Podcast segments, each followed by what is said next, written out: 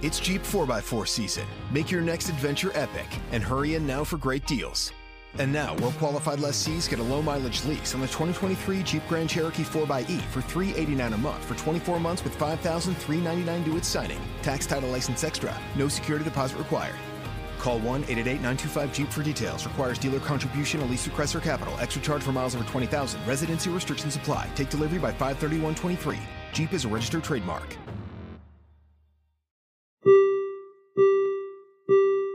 Please stand clear of the doors. Hey guys on the monorail. Alex, you know, we love hearing your history, man. What, what are we Oh, doing thanks. history on coming up? Uh, we're gonna do Floyd Norman. I, it's Oh, really wow. inspiring. It almost what makes me makes me inspired, but not quite. Uh, Alex, you got to start betting on yourself, man. You just you got to start. Really? You think I should do? What should I do? Like a, a cameo with my voice or something like that? I would pay at least three dollars for a cameo for you to sing "Happy Birthday" on my birthday. I would pay you in tacos. Tacos. I love tacos. Bet on yourself, man. Maybe, maybe I will. Maybe, maybe I will.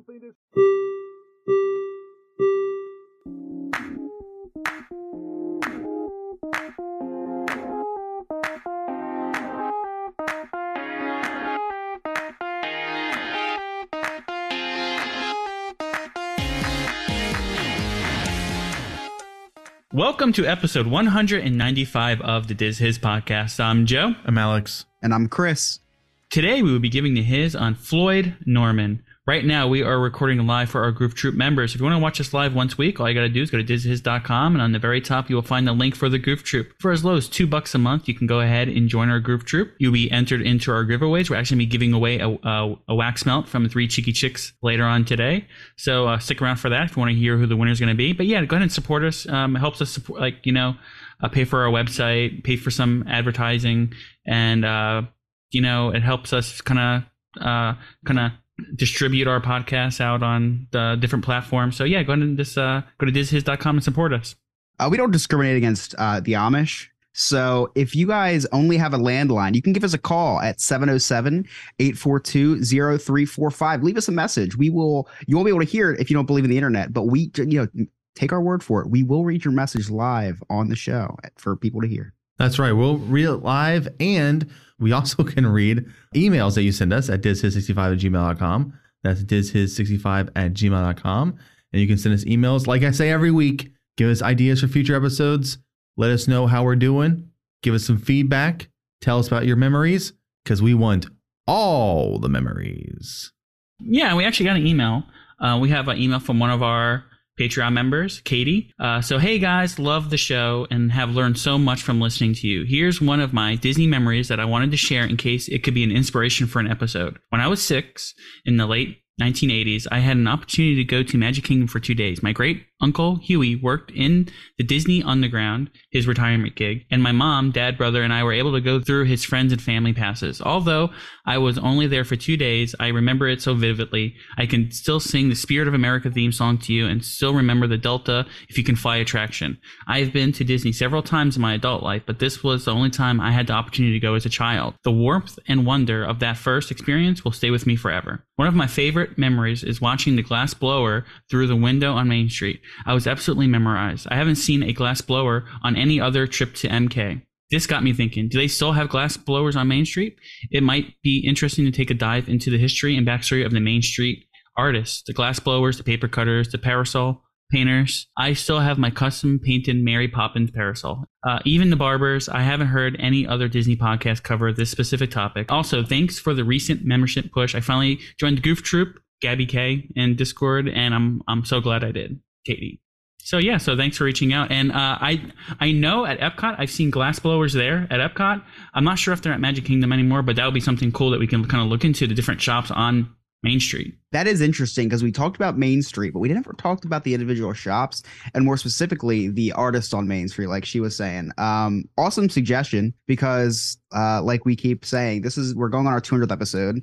We need to start getting creative here, and that's a pretty creative topic. But just going back to what Katie said in her email, I think everybody has, uh, which is so cool about Disney. I think everybody has that one just early memory of Disney that was just such a magical experience that kind of just like introduced you to the magic of Disney. And uh, what's cool is that we're we're all adults now and we're still going back to kind of try to keep getting that magic that we experienced when we were little. Uh, really cool memory there.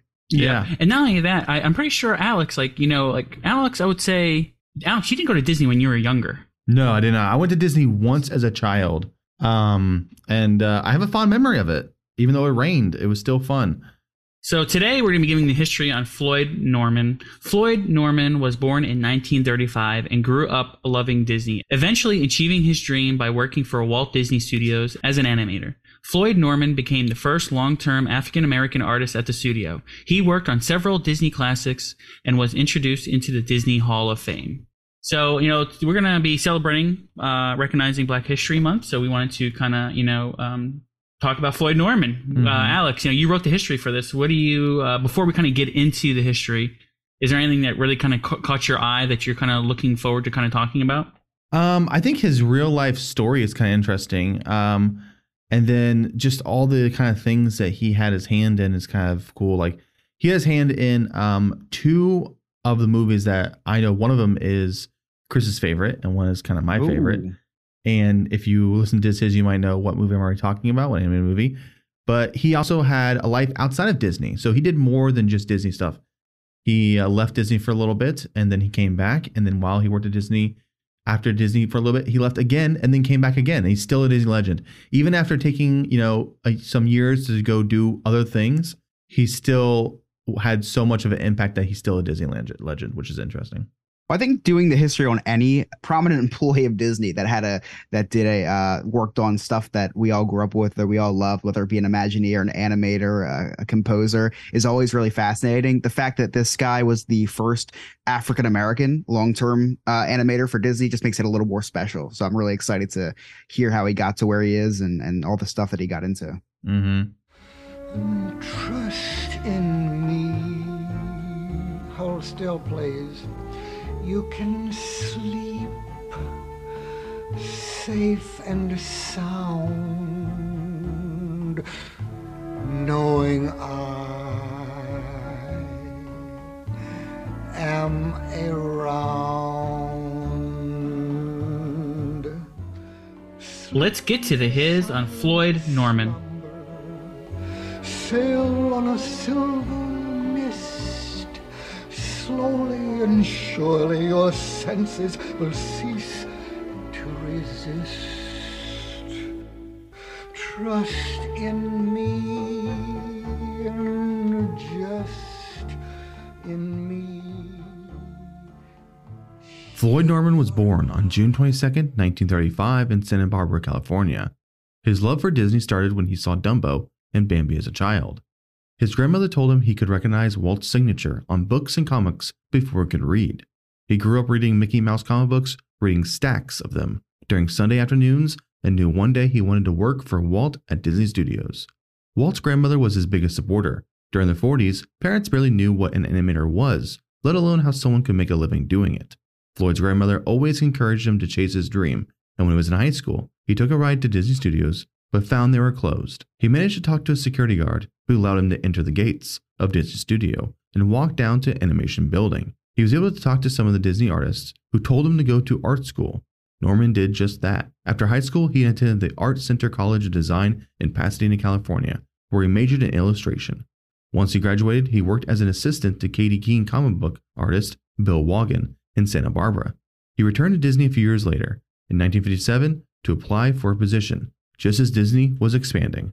At this time, Floyd's grandmother was dying of cancer, and the same weekend he was hired, he was able to go to his grandmother's bedside and tell her he got the job at Disney. That same weekend, she passed away. Norman started as an in-betweener and animator on the now classic Sleeping Beauty. Floyd worked at Disney for a bit, becoming the first African American artist to remain at the studio for a long-term basis, before he was drafted to fight in World War II. Norman returned from the war and went back to work for Disney, working on 101 Dalmatians and The Sword in the Stone.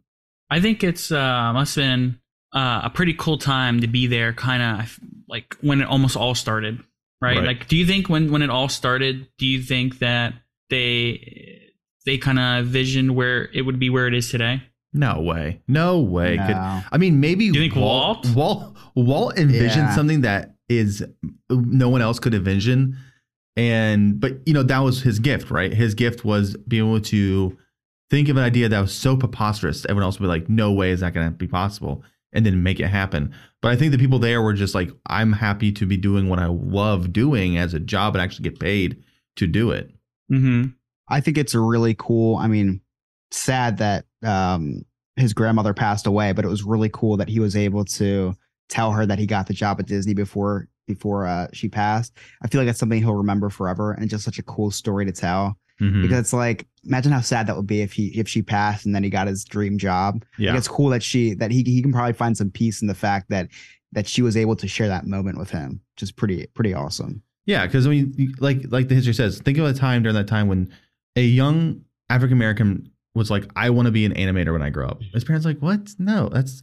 But his grandma believed in him, and he continued Yeah. to try to do what he wanted to do despite all the you know the history. I don't have a lot of the individual hurdles he took to get where he wanted to be because there wasn't really I didn't find that anywhere, which I think is Mhm. fine because because him just achieving his goal is amazing by itself. Despite anything else, uh, he was able to have a dream as a child and achieve it as an adult, which is no matter who you are or where you come from, that in itself is an amazing feat.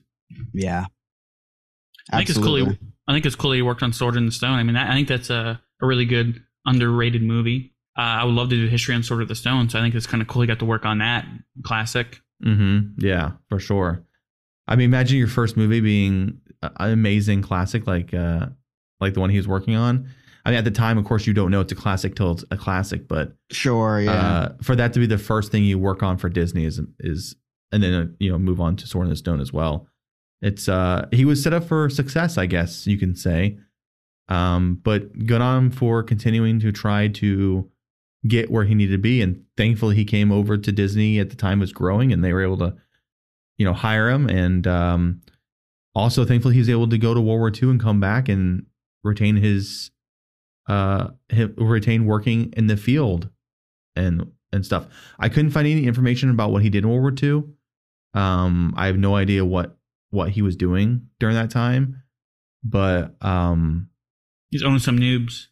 yeah, he was owning some noobs.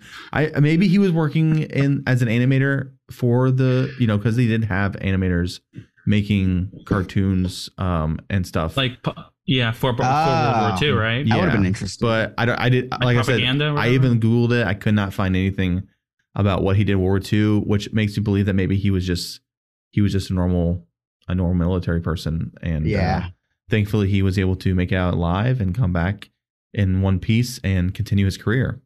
Floyd Norman loved working at Disney and would make fun sketches of his coworkers as a way to lighten the mood and get through the week. One night, Walt came into the animation building after hours, as he did, and looked around seeing a bunch of sketches all over the office. The next morning, Andy Engman, Floyd's boss, called him into his office.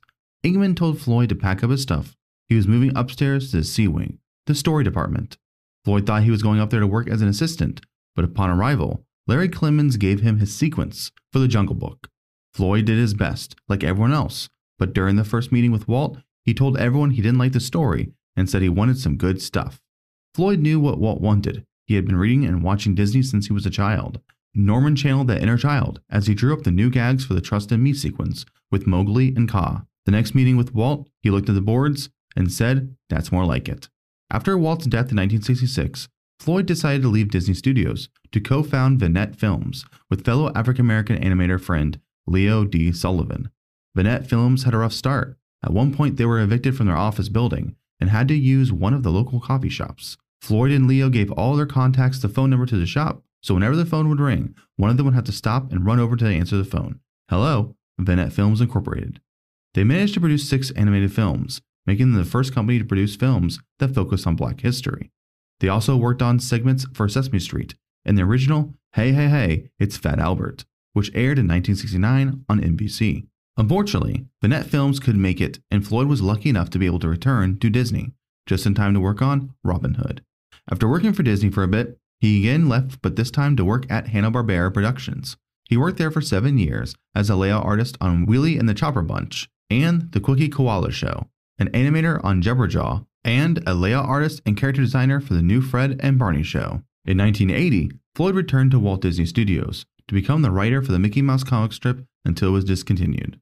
Hey, so you know we talked about Walt before, how the animators used to go into the studio and they would kind of uh, look at the ashtrays to see where Walt was around the most, like wh- which station he was around the most, right? So whichever ashtray had most of the ashes and cigarettes, they knew that's where Walt was, and he was like interested in what Yeah. was going on there, right? Mm-hmm. Uh, so and one of the things I didn't really think about at the time when we were talking about that is that he doesn't know who's there. No. Like he doesn't know Right. if it's uh, a white guy, a black guy, you know, an alien, female. He doesn't know who is at that particular uh, station, and I didn't really think about that now until we're we're we're talking we're talking about this, you know.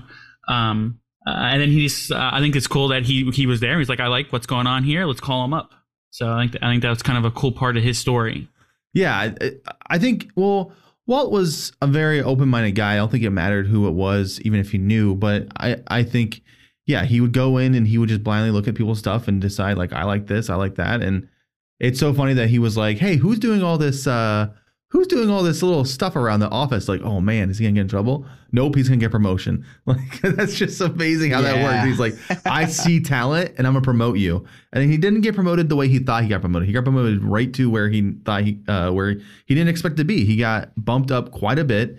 Um and uh immediately got to work on one of the movies that Chris loves and I love um Yeah. there and I'm so glad that he was a part of it because that movie is amazing. Yeah, so I want to talk about that a little bit about uh, the Jungle Book, my favorite movie. So yeah, this guy is an animator, right? Yes. But it seems like he's just way more talented than being able to draw. Like he's Right. a storyteller too. hmm That scene, um, Trust in Me with Mowgli and and uh, and Kaa is an amazing scene. Like that's one of the scenes I always thought of when I was little. I'd always look forward to that. Him walking up the steps of the snake, like Yep. the snake just going all over the the the eyes of, of Mhm. Mowgli getting hypnotized. Just an awesome, awesome scene. So the fact that he was behind that, and then he went on to um to write uh for Mickey Mouse comic strip. Doesn't say, you know, draw. He wrote the stories. So it seemed like he was an awesome storyteller. So he was just talented across the board. And uh loved the fact that he could just come back to Disney anytime he wanted to.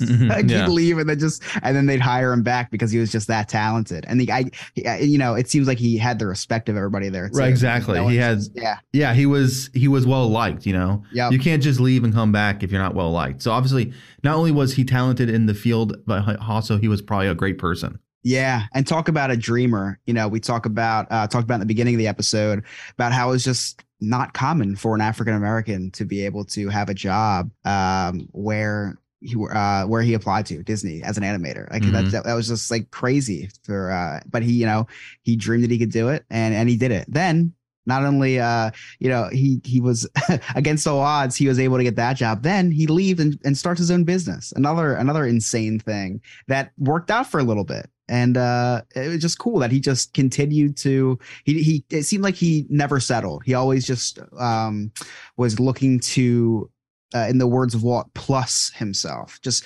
continue to improve, continue to uh, make an impact uh, wherever that may be. It was really, really cool to see see all this. Every time we read history and on people specifically, and they bet on themselves, it's kind of something I can never do because I can never bet Mhm. on myself. Like, how could he leave, you know, such a nice job to bet on Right. himself? Unfortunately, it didn't work out for him. I mean, he it did work out in the sense that he got some stuff made that he wanted, Mhm. passionate was he was passionate about. Yeah, long term. right but overall out, the yeah. business itself didn't work out but um that probably helped him actually in his career because that gave him time to develop certain skills he may not have developed yet and uh it was funny because when i was reading the history there's some stuff i didn't add in the history but he when they got evicted they had all their equipment like their pens paper all this stuff for drawing was in a cupboard inside the building and they were locked out and him and his friend Leo they broke in in order just to steal pens, papers, and stuff. Their materials, Wow. which they're like doing it. They're like, really, we broke in here just to steal pens, papers, and like That's things you can go funny. buy, but like they needed Uh-huh. it for their work. So Right. uh, it's kind of funny that they set up shop in a coffee shop. Like that's kind of that's it's literally the um, fake it till you make it kind of mentality. yeah, definitely, definitely. So I almost I almost didn't add the history for the uh, for his segment at Hanna Barbera, but I thought it was important to know where he went after Disney and working on shows I've heard of like Jabberjaw and the new Fred and Barney show. Um, But Fat Albert. yeah, yeah, the Fat original. Albert too. And this is the original Fat Albert. I guess it said the original because I guess there's another Fat Albert that came out shortly after that was actually the one that became popular. This one was a very short-lived one that was prior to the actual Fat Albert show. Um, speaking about um, just like Black history a little bit because uh, Fat Albert was uh, he worked on a lot of just um, um, things that promoted uh, Black culture. Did we do the history on Jungle Book? We did, right? Jungle Book, I I believe. I can take a look. I think so. I think we did. I, I'm because I don't think we talked about this a lot, but since it's Black History Month and we're focusing on on Uh-huh. Black history, I was just wondering if uh, now that we know that there was an African American animator, Right. I wonder if Jungle Book kind of broke barriers because if you look at the movie, they had that whole doo-wop scene with King Mhm. Louis, Yep. Which was very you know influenced by Black culture. Right. You have a, a a a black animator. I wonder if um I don't know. I, I wonder if that broke any barriers. That was in the 50s that came or no 60s it came out, correct? Yeah, I believe so. uh, was it like 1966 The what? Jungle Book? Yeah, Jungle Book? 1967. Because we, 67. we so we did do the history on Jungle Book 1967, but we didn't do it on the newer one, I guess. right. So yeah, I'm wondering because 67 there was still a lot of a lot of tension. Uh, segregation was still around. You Mhm. know, I mean, Yeah. it was just uh, you know a lot of a lot of racism going on. Mm-hmm. Um, so I don't know. I wonder if I wonder if that was a film that kind of broke barriers a little bit. Be interesting to kind of dive into that history. It's cool because look, we did the history on the Jungle Book, but never would we think about that there was a uh, a, a, history like this behind it. You know what I mean? Yeah. like we're looking at the you know how it's made and this and that we know but now doing the history on on floyd norman who worked on the film now you got to wonder if uh you know was there any other african american animators was there you know um who else had their hand in this Mm-hmm. and and uh who directed was the director of this this uh this movie trying to um kind of break down walls by by putting Mhm. this movie out. It's pretty cool because you watch the movie. It's a it's a silly movie about a kid who's raised by wolves. You know what I mean? And lives in the jungle. But it's really cool that there's a way bigger meaning behind the Mhm. the creation of the movie and maybe influence of the movie. It's kind of Yeah. cool when you uh, piece all these things together. Yeah, I agree. I agree for sure. Floyd Norman continued to work for Disney, eventually working at Pixar as well. He worked on Hunchback of Notre Dame, Mulan, Dinosaur, Toy Story 2, and Monsters Inc. He also worked on movies for other studios like Freebird by Reel FX. In 2007, Floyd was inducted into the Disney Hall of Fame with the Disney Legend Award. He has been honored with many other awards, like the Winsor McCay Award in 2002, Special Achievement Award from the African American Film Critics Association in 2016, and was even awarded with an honorary doctorate of philosophy degree from Cogswell Polytechnical College in 2018. Floyd has always been passionate about educating people about Black history and equality. He wrote a column for JimHillMedia.com and AfroKids.com. In 2016, Norman was appointed to the Education and Outreach Committee of the Academy of Motion Picture Arts and Sciences. Norman has also published several books of cartoons that were inspired by his life in the animation industry. His picture book, A Kiss Goodnight, debuted at 2017 D23 Expo. He wrote a semi autobiography titled Animated Life A Lifetime of Tips, Tricks, Techniques, and Stories from an Animation Legend. The novel was published by Focal Press in 2013. In 2016, he was the subject of a documentary titled Floyd Norman and Animated Life. I, I think it's so funny that um, the documentary was like, uh, let's take your title for your semi autobiography and make it like a quarter shorter. Like his autobiography title was so long. So long. It was so long. And they're like, yeah, I think just animated life is perfect. Like you don't have to do all this other stuff. Um, but you know, another thing is you're writing a book by yourself and you're willing to put in in the title animation legend. It's kind of it's kind of ballsy. I know. I know. I thought the same thing. And no one's going to question it. You look at his resume. Oh yeah, yeah. yeah. Yeah. look at his resume. Oh, animation le- legend. Let me see what this guy worked on. Oh, Oh, Sleeping Beauty, oh, Jungle Book. oh. Oh. Toy Story 2. Mulan, Hunchback, Notre Dame, You know, Mulan. dinosaur. Yeah, it's like it's like uh and no Yeah, sir, sir, you are, Dis- you are. How many years did he work for Disney? Like half his life? Yeah, a lot. And then he's still he's still to this I think I read somewhere that in um he's a consultant to stuff as well. So they have a lot of people who they consult with. Oh, and he worked on Mary Poppins. Oh, I didn't see that. I assume it was the um penguins. I don't know. Right. Yeah, it would have to be because of the animation part. It could be wrong. But I don't know. We'll just say it did. Um, I think it's you know last week we did history on the airmen, the Tuskegee. How do you say it? Tuskegee Airmen? How do- Tuskegee. Tuskegee. Tuskegee Airmen, right? Yeah. Yep. Um, we're doing it on Floyd Norman this week. How crazy is it that they started in a time where you know uh, it was just a, such a different time, and now look where they're at. Now look how the times have changed, right? Uh, and now he's work he's working on all. Not only has it changed, like this, you know, how our views on society, right? But not only that, the technology has changed so much. Now, now Pixar. Can you imagine working on Sleeping Beauty and the technology they had for Sleeping Beauty? Oh, and yeah. now we have all the technology with uh, computers, you know, with Toy Story 2 and Pixar and Apple, you know, and all these Yep. uh, all these cool types of new technology that they have. This this this just to see that growth in the amount of time is it's like a whole different. It's like it's totally different, right?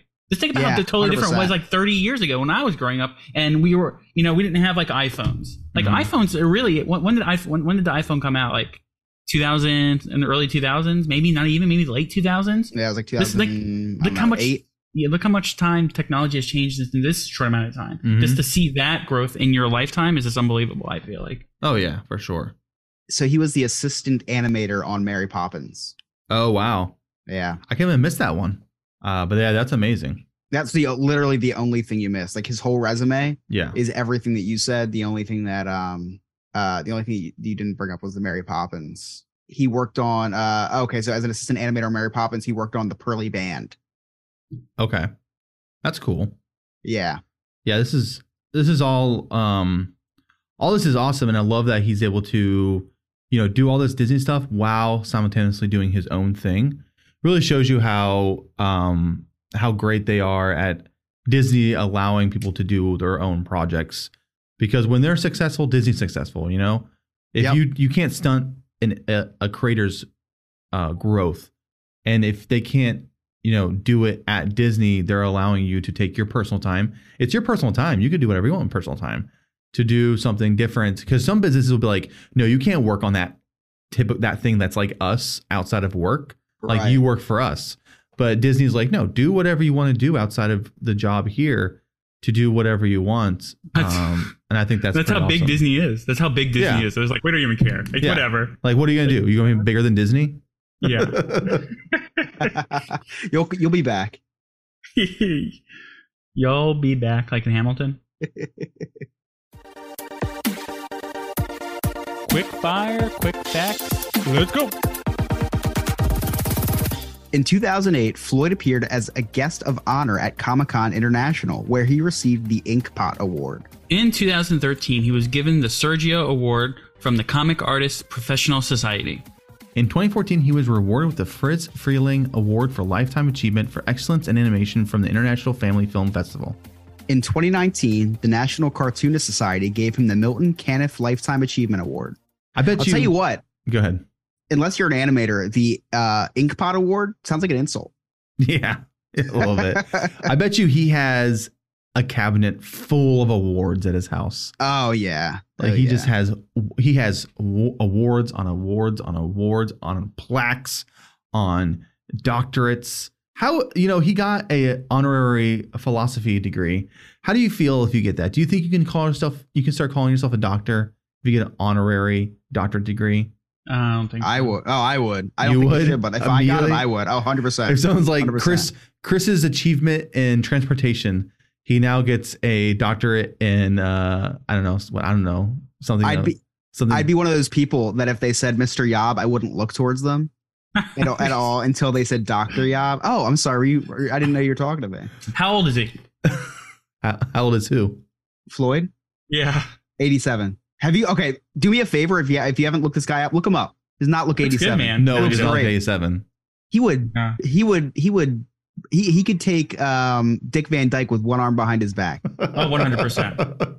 One arm behind his back. so we didn't talk about on the I know. I the know exactly what you're gonna say. Dick Van Dyke was on it was on um, the Masked Masked Singer. Singer. Yeah. And I was like, oh, we are just talking about him on This Is.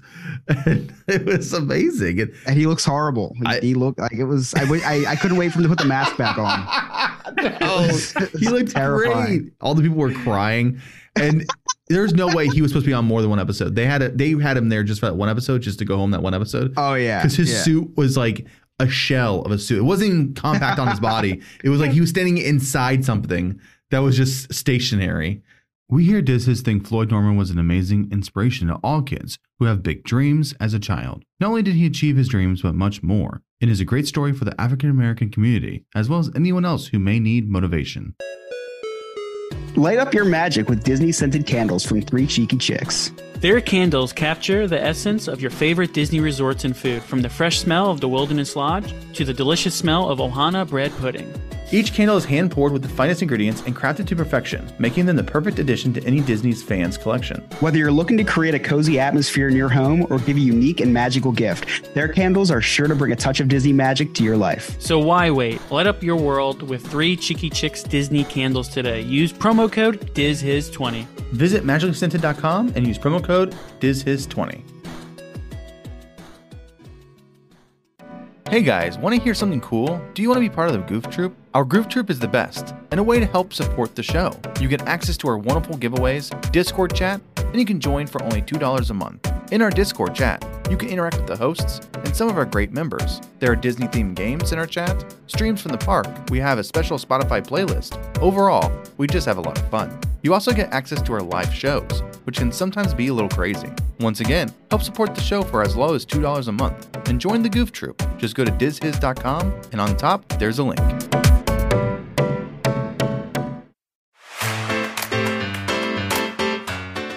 Check us out streaming on award-winning Disney streaming site Sorcerer Radio on Fridays at 1 p.m. Eastern Time, or catch us again at 8 p.m. Eastern Time.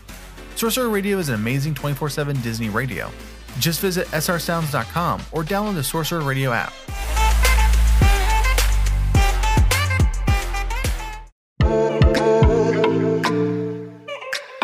Hey, I'm Joe from the Diz Hiz. And I'm Nick from Sandpiper Vacations. We will be teaming up to give one of the best travel experiences ever. I am a travel agent with Sandpiper Vacations. We are able to book any vacation destination around the world, including Disney, cruises, and all inclusive resorts. We have been working here at the Diz Hiz to become travel agents. And with our knowledge of the parks, we want to plan the best Disney trip for you.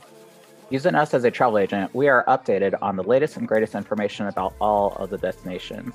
We can help save you time, stress, and sometimes some money. Using our services costs you absolutely nothing. It is completely free to you, and we are happy to assist you with giving you more value for your trip. So if you're looking to book your next Disney trip, go to dizhiz.com, check out Diz Hiz destinations on the very top.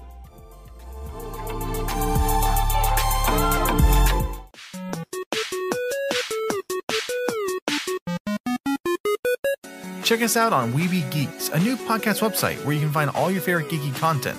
Just head over to WeebyGeeksPC.com. That's WeebyGeeksPC.com and listen to all the other awesome podcasts, as well as Diz Is.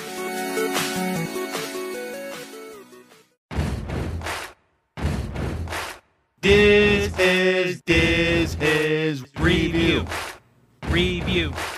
So this week for D plus we have Mary Poppins Returns. You know we did uh, a couple weeks ago we did Mary Poppins the original. Then we did Saving Miss um, Saving Miss Mr. Banks, and now we're doing Mary Poppins Returns. And I like Mary Poppins Returns. I think they did a good job with it. Uh, I actually got to watch it on the cruise, one of the cruise boats. Um, but I think it's a good movie. I love the songs in it. I mean, whenever you have Lin Manuel Miranda and he's rapping, I'm all in. Um, so I, that was probably one of my favorite parts of the movie is when he, uh, you know, they were like in a theater and he came out and did they sang. Uh, but I think it's a good movie. Uh, Alex, what do you think of it? Um, I think it was all right. I like I said before, I wasn't a giant Mary Poppins fan until recently, and um, I wasn't really didn't really care when this came out that much. And I thought it was it was, all right. It was good. It was interesting. I don't know if, if it was necessary. Um, but they were riding that Mary Poppins high from having the uh, other movie come out that we were just talking about, the um, same Saving Mr. Banks? Mr. Banks. Um, and I think I they're not going to make another one of these. I imagine. I don't think it did well enough, but it was it was all right. Of course, they added Lin Manuel Miranda in there because they're like, let's put him in there. He's good. He'll make any movie good. And uh, Emily Blunt did good. She did she did pretty well Yeah. for playing uh, a Julie Andrews type character. Mhm. Um, and then I love that Dick Van Dyke was in it. Yep, just for that little scene at the end. He was Mr. Dawes Jr., uh, Mhm. which I thought was awesome that he played. He he played. Um, he didn't play him right. He didn't have any connection to himself. He was No, connected to his family. I think. Yeah. Right. Yeah. and you know, like now people in chat are starting to type like uh, some of the songs that were in it, like "Trip," a little fantastic, a little light, fantastic. You know, a good song. The bathtub, whatever song that, that when they were in the bathtub is a really good song. Whatever. If there's like a movie about using your imagination, you know, uh, you have these kids and they're like in a bathtub or whatever, and then before you know it, they're like underneath the water, and there's like a whole scene about the ocean. I think that's cool. Mm-hmm. I like the scene with the bikes. You know, what scene I'm talking about? I really don't remember this movie that much at all. Honestly. and they're doing like jumps and stuff like that. I think that part's um super cool. Dude, they were doing, you, you don't know what I'm talking about? No, I don't remember the movie at all. You know, I didn't. I wasn't too interested in this, but it did gross 172 million dollars in the United States and Canada, and Well, I feel I, I feel like 177 put, in other territories. So, Mhm. I mean, I- a three 349 worldwide gross with a budget of 130. So they definitely made their money back. You know, they de- it definitely was listed financially as a success for sure. Mhm. Well, I think if you put Mary Poppins on it, it's going to be successful, right? Right. Uh, I mean, not only after this movie, that, that's when they announced the the area at Epcot that was supposed to be Mary Poppins. That's not there That's yet, right. you know. Uh, but right after this movie, they did announce that uh, part. Um, you know, Meryl Streep's in it. She has a good part in the in the movie. I think her song that, that she kind of um, sings is really good. Uh, there's some there's some really good songs in it. I th- I think that this is one of those movies where right now we're like, uh, I, I can tell you, I enjoyed it better the second time. I thought the first time was really good. Um, but I enjoyed it better the second time. It's crazy to make a sequel of a movie over 50 years later. It is. Uh, it is. But I mean, it's just one of those movies that's iconic, right? So that's why I would love to see a live action of Sword in the Stone. Like, why is that not even a thing? Like, why is the Sword in the Stone not like a live action co- out? I think it'd be kind of bold to do. I think it'd be. It, I think they're probably probably have cold feet on on doing a movie that's not very popular. Like, would it be cool? Sure, and maybe they'll do it for like Disney Plus. But I feel like that's one of those huge risks. Um, that because like, listen, if you're gonna remake like The Little Mermaid, people are sprinting to the theaters to see Little Mermaid, right? Yeah. You Mhm. Sword in the Stone. It's like ah, maybe I'll just wait for it to get put on Disney Plus type type thing. You know? Well, Ryan's saying that they they are making they're remaking it in chat. Yeah, I don't doubt it. I don't doubt it. And it'll be interesting to know what maybe what other f- movies that are 50 years plus they might be making sequels for because people love, you know, people love the recreation of something, but even better than just taking the same old movie and remaking it, making a sequel like they did for Mary Poppins Returns Mhm. is kind of a good idea. And since this was successful, maybe that gave Disney the green light to make more sequels, quote unquote sequels, instead of just remaking the first movie over again, just fresher. I'm a big fan of the whole sequels a long time after, and done the right way, it can be super successful. I mean, Finding Dory was, I mean, it's not 50 years. That was pretty long after. After uh, Yeah. Incredibles 2. The Incredibles 2 is another one. That was that was a good amount of time Very long the first time. and second one for sure, and that Felt was very like 50 successful. years. Yeah. And uh, it's cool instead of rebooting these movies to do a continuation, especially um, because you get a fresh take with familiar characters. I think that's the coolest part. Yeah, Hey, this is AJ for the D Plus Club, where we cover all things Disney Plus. Each week, I bring you the latest news and rumours, as well as what's new and what's coming soon to the Disney streaming service in the US and in the UK. And each week, we have a weekly movie club, where between February 27th and March 5th, we'll be returning to our MCU series for Avengers Endgame. Share your thoughts in the weekly movie club room in the Sorcerer Radio Discord at srsounds.com forward slash Discord. And I'll feature some of your comments in this week's podcast. You can find the D Plus Club on all major podcasting platforms, including the Sorcerer Radio website at srsounds.com forward slash the D Plus Club, with new episodes every Sunday. See you there. giveaway, giveaway, giveaway now, giveaway, giveaway, giveaway now, giveaway, giveaway, giveaway now. Which wax melt do you want us to send you? All right, so we do have a mixture of the uh, uh we have a, div- I div- uh, we have a diverse set of leprechauns here. We, We have, have- Alex right there on the front. We have Irish leprechauns, we have Latino leprechauns, and we have African American leprechauns. Which leprechaun will win? Three, two, one and a half. Go. Oh, Oh, oh, they're falling Oh, upon they the gold. gold. Oh, we got a purple one Oh too. gosh! look at oh, him that's the alien I was talking about What's his earlier. Benji? Terrifying to Oh, look at. we got Benji up front. New Ryan. All right. Wow, this is like a really. cl- This is, I think, the closest this- race there's a I've lot ever seen going on before. here. Oh wow, that's a big shift right there. I- Who's I'm coming from the listening back? to the Irish tell. music playing, so I can't even hear you guys. Samantha, Tara, Oh, who's this guy? Who's this guy Uh-oh. creeping up at Who the, the it? bottom? Oh, it's Maddie. Maddie. Oh, oh top Tara's Tara. Oh, Oh, oh my gosh! Oh, Wait, Emily. Amelia, Amelia. Amelia. Who's gonna win? Oh, Oh my my god! Congratulations. From Congratulations. back of nowhere. Man, Wow! Look at how man. look, and look at how all the leprechauns just bow to the winner. Hey, do, ha- what's the most do. you can have on here? A hundred. I, you know what's funny is like it's always someone who comes from behind that was off screen. Like that, that's how it Always, always yeah. is. It's never. Like you don't you don't want to be winning.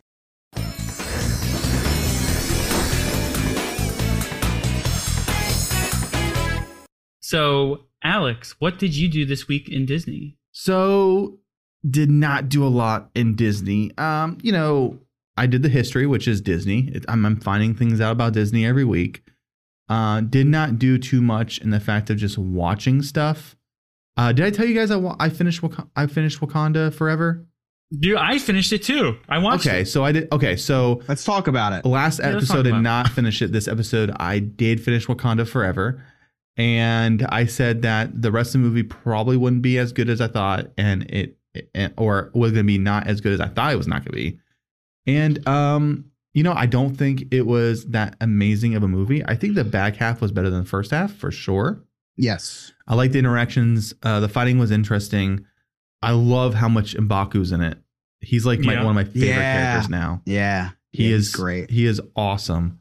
Winston Duke. and um, I thought I thought it was it was interesting. Um, there's a lot of things I disliked about it, but then there were some things I liked. I like the very ending with the reveal of um, a certain person. I'm not gonna say Yes. it to ruin Yep. anyone's thing, but um, I think the the location fights were okay. Um, how they were fighting, how they were def- trying to defeat somebody was interesting, but I overall was kind of let down from it. I don't think it was that great of a movie, and I think it's going to hurt the future, the franchise of the Wakanda films. I think I don't know. You think so? I'm not interested to see Wakanda anymore. I've seen enough. Yeah, Yeah, I've definitely seen enough of Wakanda. I don't need I don't need to go back there anymore. A lot happened in Wakanda this movie, and I just I'm I'm you know Wakanda tech is cool. I'm perfectly fine with seeing it other places. Nothing mat. My biggest problem with the movie is nothing mattered. Like Mhm. the like the whole conflict. right. Um, like it was an internal conflict to begin with, but the way it was resolved and everything, it was just nothing. Nothing mattered. Like Right. moving this this do was this didn't matter? Like, what do you mean? Like nothing Um, was changed due to the result of the final battle. It was just kind of put off to the side to be a few to re to reignite later. Yeah, like it was like like the whole thing could have happened and it could have been like a 3 minute like story that they told in a film and it would have been like it just wasn't nothing was like uh, I mean there were some things that happened that were big events but nothing that changes anything Mm-hmm. moving forward really. What do you I think, guess Joe? I, I I I guess and you know what maybe I'm just realizing this maybe it's because like we knew uh T'Challa was going to die Mhm. and that was like the big thing that happened in the first 30 seconds of this movie You're right.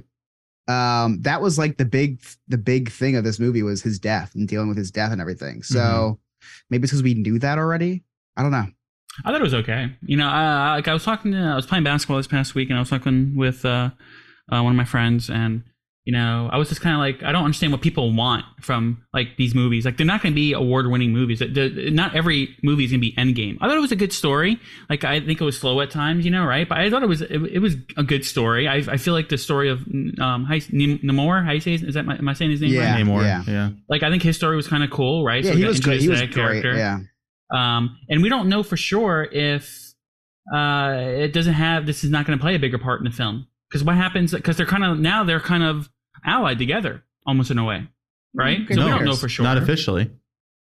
but they are kind of they just kind of squashed their beef. Right. well at the they they made up oh, he they made a pact at the end. No they're not even that strong either. Like take away the water what are they? They're just people that need water every like couple hours That's true, and I feel like you know global warming, they're in trouble.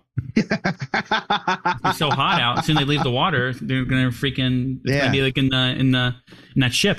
You know, it's just Yeah. gonna dry out. They're in trouble Yeah. everywhere. You know. I uh I like I liked the movie. I didn't love the movie. yeah. yeah I thought it was okay. It was You know, fun. It was a fun watch. It was a fun Nah, watch. I don't think it was and fun. I, no, and I think that's what Ant Man's gonna be like. I, you know, Chris, I think we, we kind of talked about your review of Ant Man, like in our so we chat. and yeah stuff so like we yeah we didn't talk about that. I just realized. So I I uh Alex, is that all you did in this week in Disney? Um, yeah, that I wanted to say before we move on from the movie Sure. that one of the only things that kept me interested was the reveal of Atuma, who I would not know of unless it was for Marvel Snap. Yeah. So a Marvel Snap thus helped me get through the last half of the film because I was like, what are they gonna do with this with Atuma? Oh my god, that's Atuma. Oh my gosh, I Yeah. love Atuma.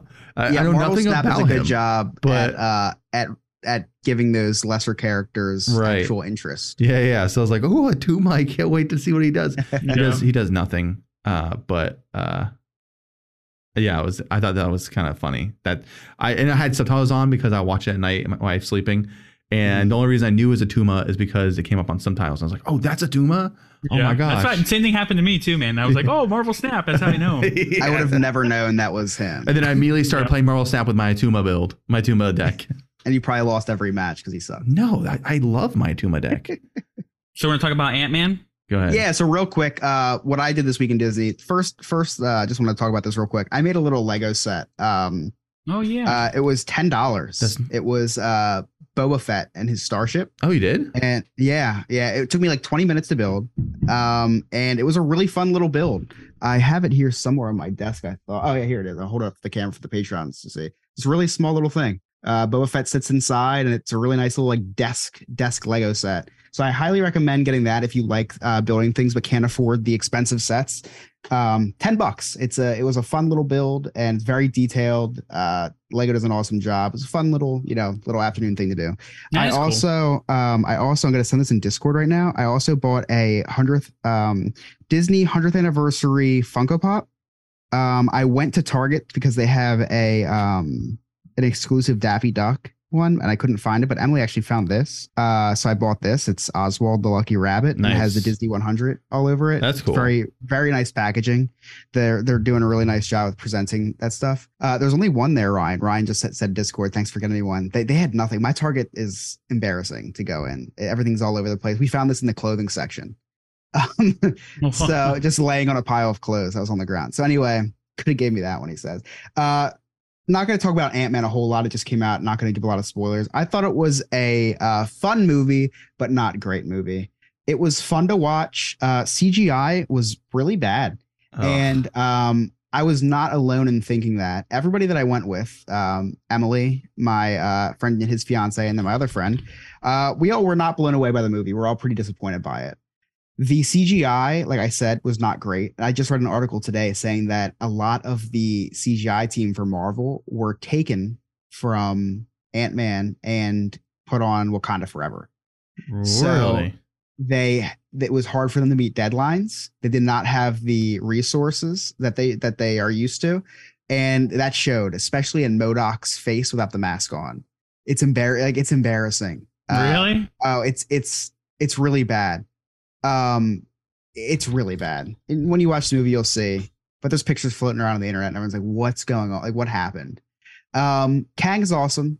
Uh, Jonathan Majors, amazing performance, and that's what really saved this movie. That and the combination of just Paul Rudd being the most entertaining person ever when he's on the screen. He's just great. You know, um, Ant Man is the perfect role for him, and um, and he just he does an awesome job as Ant Man. But there was just a lot of flaws in the movie. The the movie takes place in the quantum realm, and I don't really care about the quantum realm. I just I really don't. Uh, I don't care about the people who live there. I I don't I I just I I there's it doesn't do anything for me. So the the conflict that's going on in the quantum realm, it's like hey I I don't I really don't care about this. Um, feels very Star Warsy. One of the pros I did like that. Bill Murray has a cameo in the movie. He was he was you know he's Bill Murray, so that was cool. Wasp is horrible. I don't like Wasp. And um and Cassie Lang Scott Yeah. Lang's daughter sucks. She's horrible. they they re, they recast her and they oh, they did. and they shouldn't have. they should have. She was just she was just bad. She's uh, not a very good actress. Uh, the only like she can be happy, but she can't be like angry or sad. Like she just can't show like that sort of emotion. It's weird. Um, she was a very weak point in the movie. Um, Michelle Pfeiffer, I didn't love in the movie either, which is weird to say because Michelle Pfeiffer is a great actress, but I don't know, just her connection to the quantum realm, I just didn't care about it. And I think that's why it wasn't like her as an actress that I didn't care about. It was just her Mhm. character. It's like her connection to the quantum realm. And I, I think it's just because I just really don't care about the quantum realm. Uh, other than the fact that it was important in Endgame, right? Yeah, That was that that was cool. That whole that's fascination. how I, that's how he say. Yeah, that's how Yeah. he got saved. I like how time moves different and that and that. I don't care about what goes on down there. Mhm. I just we're never gonna see it again. Like we will never see it again. You know, or we shouldn't see it again anyway. There's just no Mhm. reason. There's no reason to. And even Paul Rudd said, "I don't think people care about the quantum realm." like I think that's a Paul Rudd quote. So I'm not Uh-huh. alone. Paul Rudd doesn't even care about the quantum realm. He's a. It, it's a fun movie. Obviously, go and see it. The uh the best part of the movie is the second after credit scene. Oh, and uh so there's two credit after credit scenes. The first one is cool and and and uh but the second one second one's really cool. Uh yeah that's that's what i have to say about it. so if i had to if i had to uh, i think i'm going to start a website one sentence um one sentence movie reviews By one sentence movie review on ant-man and the wasp media. Fun but not great. I think that's I think that's reasonable. I, I actually still cannot wait to watch it. oh i yeah i couldn't wait to see it either you said and you'll and I'm you'll still enjoy looking it forward to seeing it, even though I won't probably won't see it for another three months because that's how long it took- took for Black Panther to come out, for Wakanda Forever to come out on D plus. Um, I'm still looking forward to seeing it. it's not a bad movie by any means it's you just said a whole bunch of bad things about it. Sure, because I'm I'm ripping it to pieces because I'm I'm disappointed. It's a six, it's a solid six out of ten, six point two out of ten probably. So it's not like bad. It's not bad. I mean, I graduated college getting grades like that, so it's not bad. Uh, I have a degree on my wall. Uh, but it's just not. It's not. Like I thought it was going to be amazing. It looked like I had potential to be amazing, uh, especially introducing this new big bad of Marvel, and it was just okay. See, that's the difference. I'm not gonna expect any Marvel movies to be amazing until one is. You don't expect anything to be amazing, actually. So. That's true. I that is how I go into everything. You'll like it. I'm not saying you won't like this movie. You will like this movie. Just not going to be blown away by it. And that's okay. That's okay. In the grand scheme of things, when when we look 20 movies from now, I'm like, oh, okay, cool. That was pretty cool how they set this up. It'll it's a it's a it'll be a cool vital piece moving forward in the grand scheme of things. Just wasn't a great, you know, standalone movie. I bet that was on a banner inside the studios. Like, let's make this not blow people away. They probably wasn't. That's We like, all can't- right, we're gonna send can't half deal with the lawsuits Wakanda anymore. forever. We're gonna send half these people to Wakanda forever instead of this one. which is which is crazy to me because um the whole quantum realm was CGI. So why would you take people away from that? I know, right? I don't know. I don't know. yeah. But anyway, Joe, what did you do this week in Disney? Um, I just watched Wakanda Forever, which we kind of Okay, talked about. and I right, played Marvel yeah. Snap. That's Uh, we're getting a new season of Marvel Snap in a week already. On a week? up. No, Oh we're not. Gosh. Yeah, the season ends in a week. Yeah, no, It's man. not. We have two more. Two more weeks. Joe, it's one week in five days. Okay. Okay. So it's basically two weeks. So we get a we get a new season in two weeks. We already Yeah. know what it is because of all these crazy data miners. Um, Which one? What is it? uh, Hit Monkeys in two ones. This one is I forget. I've I'm that it's been that long since I've read into it Mhm. because I'm now looking at the one in um April. Yeah. we were, we were going through the April one the last time I checked. Um, I forget what this next one is. Mhm. Um, yeah, good talk. Um, so Marvel Snap, we've all been playing a lot of Marvel Snap. Um, the season's a good one. I like the, you know, I think it's a little tougher this season. I think it's definitely, a- but usually it gets a little easier towards the end of the season. We'll see. I hope think- so. I need to climb. Yeah. Well, that's usually what happens, and um, because I feel like a lot of people who are already that are doing really, they made their mark, like they're at hundred, they stop playing, so that leaves the room Right, for all the people who are not good like me on there. So true. it gives me a better of a chance to climb. Uh, but I've been playing that um, Arnim Zola deck. Yes, That's, that's my main deck I've been playing. Yeah, Yep, that's my main deck. deck. I unlocked So- Galactus, so I've been using Galactus. Oh yeah, today right or the, Yeah. yesterday you did it. I've turned it into one of those people. Um, Is it yeah. working for you? Yeah, yeah, it is. As long as you as long as you get the right cards. I feel like as long as you get the right cards, any deck works for you. Yeah, You know what I mean? yeah. That's the great As thing as you get about the right Marvel Snap. If you if you get the right cards, utilize the locations, and you Yeah. predict what your opponent's going to do successfully, any deck can uh, can defeat any other deck.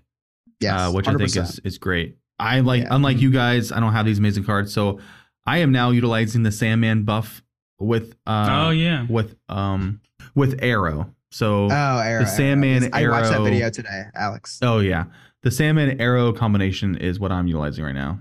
Yeah. Um, Alex sent me a video by Cozy. Uh, Yep, he's a Cozy he's Snap. a uh, a Cozy Snap on YouTube. Check him out if you like Marvel Snap. Uh, he also has a podcast. Interesting.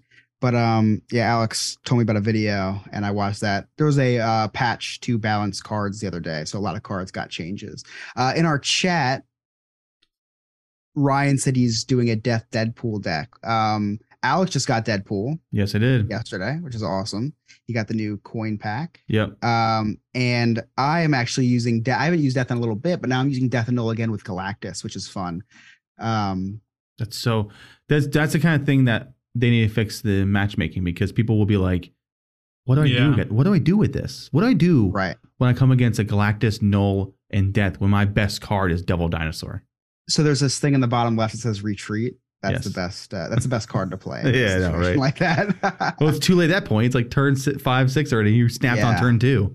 yeah, but again, if you guys don't know what you're talking about, you're interested in it. It's Marvel Snap. It's a mobile game um, about Marvel. it's a card game. Uh, very fun if you're into card games. Maybe- Oh, speaking of Marvel Snap, I did watch. Um, I did watch a little bit of Moon Girl and Devil Oh. Dinosaur cartoon that came out. Me and Alex probably watched it about the same amount. A little bit of the first episode. right? Yeah, I What'd did. you guys like think? It's, It's awesome. It's a little slow. I can't wait to get into like the middle of the season. Like the first It's- episodes, of course, setting it up, Of course, yeah. and my kids unfortunately have no interest in it. Oh, Yeah, I uh I I like the message it sends. I like it takes I like how it takes place after a uh an African American family. uh huh. I like how it takes place after like a family that's has their own business. I think that's Yep. cool. Follow your dreams. Takes that play takes after uh or you follow like a super super smart uh little girl, which is really cool because she's like I don't know. And uh I just I think it's gonna be just like Black Panther was really uh was really cool because we finally got like the first black superhero. I think this show can do a lot for uh for kids uh not only that are that are African American but that are just um like this girl's a little genius. So it's like, oh, you know, I can I can be a superhero because I'm smart, you know? hmm Yeah. So As long as you I'm- have, a, as I'm long as you have a uh, prehistoric devil dinosaur to help you. right, right, and a time portal to get that dinosaur. Yes. Yeah, it's cool though. I love the animation. That's that's what stood out to me the most. It's interesting. I call it the animation style. Yeah, it's very cool. Uh, next week on Diz Hiz, we're going to be doing a game show episode for March, and we'll follow that with Niels wants to know a fan favorite segment. A host favorite segment too. I love that segment. Yeah, it's a good segment. It's fun. I love hearing from Niels. So that's the Hiz on Floyd Norman. I'm Joe. I'm Alex. And I'm Chris. Thanks for listening and have a magical week.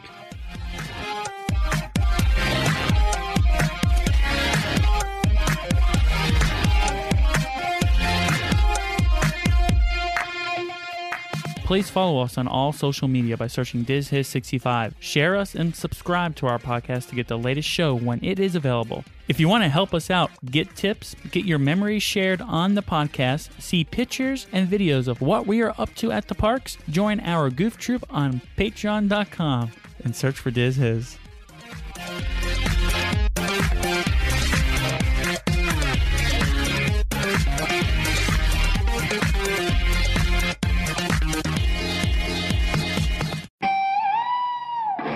Attention shoppers, we now have taste in the bread aisle. Dave's Killer Bread. That's right, an organic bread that's no longer a sedative for your taste buds.